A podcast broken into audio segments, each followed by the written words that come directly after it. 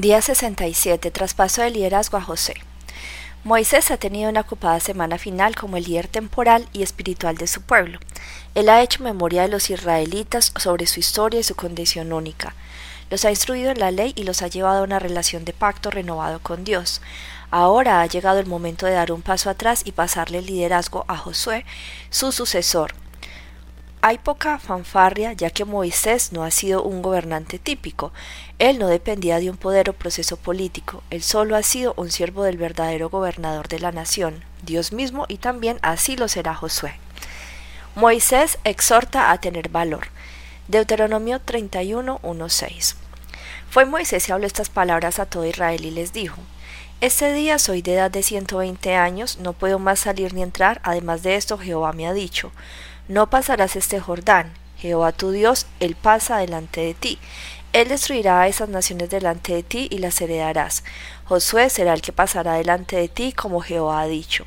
Y ahora Jehová con ellos como hizo con Seón y con Og, reyes de los amorreos, y con su tierra, a quienes destruyó. Y los entregará Jehová delante de vosotros, y haréis con ellos conforme a todo lo que os he mandado. Esforzados y cobrad ánimo, no temáis ni tengas miedo de ellos, porque Jehová tu Dios es el que va contigo. No te dejará ni te desamparará. Deuteronomio 31, 8. Moisés alienta a Josué. Y llamó Moisés a Josué y le dijo en presencia de todo Israel, Esfuérzate y anímate porque tú entrarás con este pueblo a la tierra que juró Jehová a tus padres que les daría, y tú se los harás heredar, y Jehová va delante de ti, él estará contigo, no te dejará ni te desamparará, no temas ni te intimides. Deuteronomio 31, 14, 15, 23. Dios comisiona a Josué. Y Jehová dijo a Moisés, He aquí yo he acercado el día de tu muerte, llama a Josué y esperad en el tabernáculo de reunión para que yo dé el cargo. Fueron pues Moisés y Josué y esperaron en el tabernáculo de reunión, y se apareció Jehová en el tabernáculo en la columna de nube, y la columna de nube se puso sobre la puerta del tabernáculo.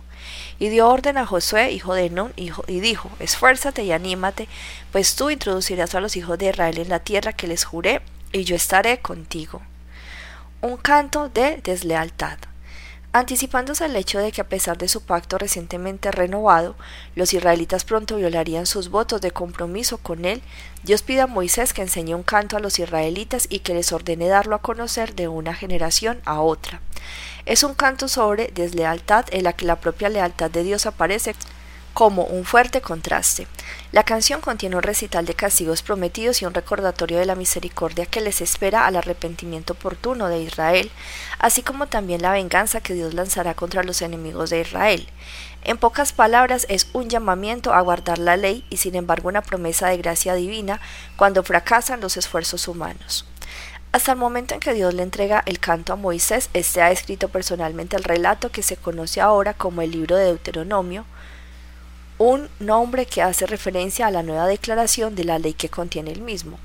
No obstante, a estas alturas, antes de reunir a la congregación para enseñarles el canto de Dios, existe un indicio de que Moisés entregará su libro a los levitas para que los guardasen junto con el arca.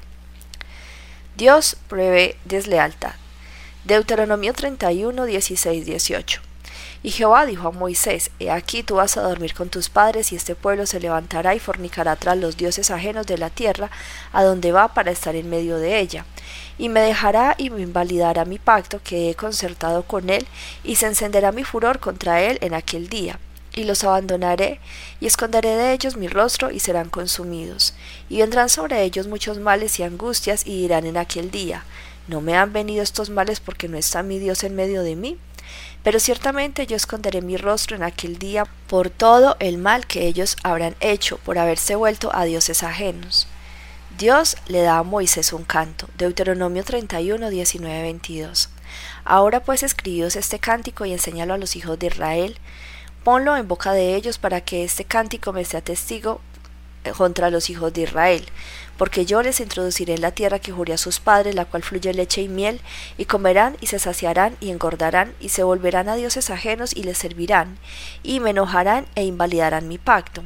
Y cuando les vinieren muchos males y angustias, entonces este cántico responderá en su cara como testigo, pues será recordado por la boca de sus descendientes, porque yo conozco lo que se proponen de antemano, antes que los introduzca en la tierra que juré darles. Y Moisés escribió este cántico aquel día y lo enseñó a los hijos de Israel. El libro se guardará con el arca. Deuteronomio 31, 24, 26. Y cuando acabó Moisés de escribir las palabras de esta ley en un libro hasta concluirse, dio órdenes Moisés a los levitas que llevaban el arca del pacto de Dios, diciendo, Tomad este libro de la ley, ponedlo al lado del arca del pacto de Jehová vuestro Dios, y esté allí por testigo contra ti. Moisés convoca una reunión. Deuteronomio 31, 27, 29. Porque yo conozco tu rebelión y tu dura cerviz. He aquí que aun viviendo yo con vosotros hoy, soy rebeldes a Jehová. Cuanto más después que yo haya muerto, congregad a mí todos los ancianos de vuestras tribus y a vuestros oficiales, y hablaré en sus oídos estas palabras y llamaré por testigos contra ellos a los cielos y a la tierra, porque yo sé que después de mi muerte ciertamente os corromperéis y os apartaréis del camino que os he mandado, y que os ha de venir mal en los postreros días por haber hecho mal ante los ojos de Jehová, enojándole con la obra de vuestras manos. Moisés presenta el cántico, Deuteronomio 31, 30, 32, 6. Entonces habló Moisés a oídos de toda la congregación de Israel las palabras de este cántico hasta acabarlo. Escuchad cielos y hablaré, y oiga la tierra los dichos de mi boca. Goteará como la lluvia mi enseñanza, destilará como el rocío mi razonamiento, como la llovizna sobre la grama, y como las gotas sobre la hierba. Porque el nombre de Jehová proclamaré. Engrandeced a nuestro Dios. Él es la roca cuya obra es perfecta, porque todos sus caminos son rectitud. Dios de verdad y sin ninguna iniquidad en él, es justo y recto. La corrupción no es suya, de sus hijos es la mancha, generación torcida y perversa. Así pagáis a Jehová, pueblo loco e ignorante. ¿No es él tu Padre que te creó? Él te hizo y te estableció. Deuteronomio 32, 7, 14, continuación del cántico. Acuérdate de los tiempos antiguos, considera los años de muchas generaciones. Pregunta a tu padre y él te declarará, a tus ancianos y ellos te dirán. Cuando el Altísimo hizo heredar a las naciones, cuando hizo dividir a los hijos de los hombres, estableció los límites de los pueblos, según el número de los hijos de Israel, porque la porción de Jehová es su pueblo, Jacob la heredad que le tocó, le halló en tierra de desierto y en yermo de horrible soledad. Lo trajo alrededor, lo instruyó, lo guardó como a la niña de su ojo, como el águila que excita su nidada. Revolotea sobre sus pollos, extiende sus alas, los toma, los lleva sobre sus plumas, Jehová solo le guió. Y con él no hubo Dios extraño, lo hizo subir sobre las alturas de la tierra, y comió los frutos del campo. Él hizo que chupase la miel de la peña y aceite del duro pedernal. Mantequilla de vacas y leche de ovejas con grosura de corderos y carneros de Bazán, también machos cabríos, con lo mejor del trigo y de la sangre de la uva bebiste vino. Deuteronomio 32, 15, 22. Pero engordó Jesurum y tiró coces, engordaste, te cubriste de grasa. Entonces abandonó al Dios que lo hizo y menospreció la roca de su salvación.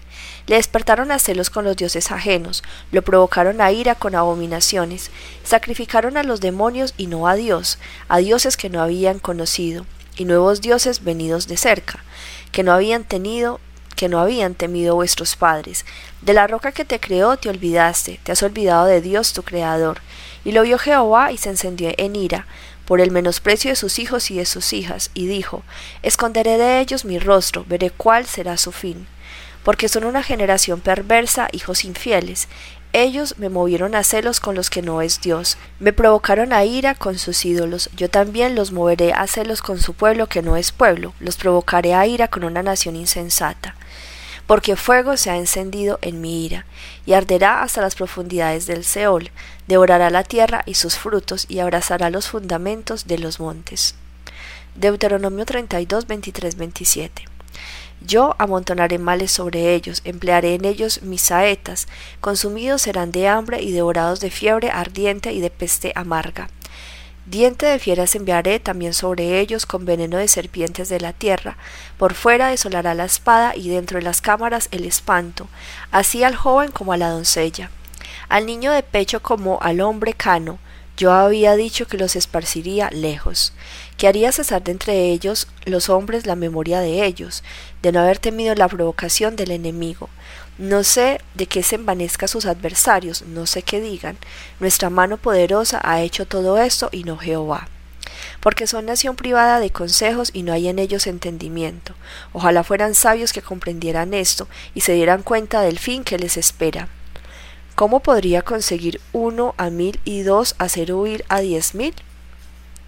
Si su boca no los hubiere vendido y Jehová no los hubiera entregado, porque la roca de ellos no es como nuestra roca, y a nuestros enemigos son de ellos jueces, porque de la vid de Sodoma es la vid de ellos, y de los campos de Gomorra. Las uvas de ellos son uvas ponzoñosas, racimos muy amargos, tienen veneno de serpiente, es su vino, y ponzoña cruel de aspides.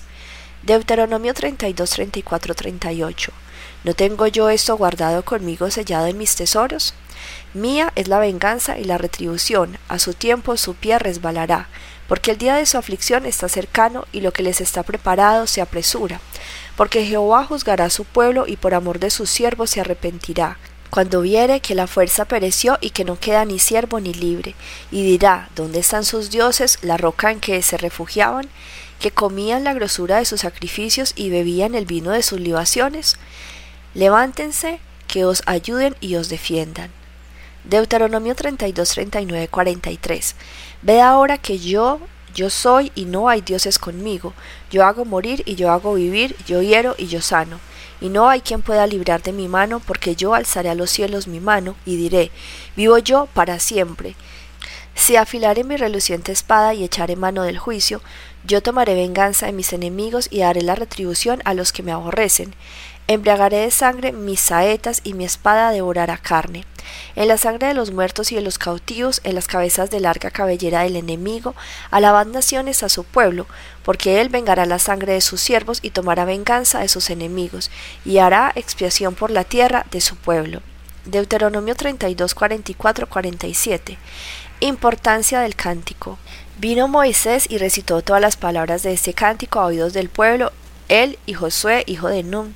Y acabó Moisés de recitar todas estas palabras a todo Israel y les dijo, Aplicad vuestro corazón a todas las palabras que yo os testifico hoy, para que las mandéis a vuestros hijos a fin de que cuiden de cumplir todas las palabras de esta ley, porque no os es cosa vana, es vuestra vida, y por medio de esta ley haré prolongar vuestros días sobre la tierra, a donde vais pasando el Jordán para tomar posesión de ella.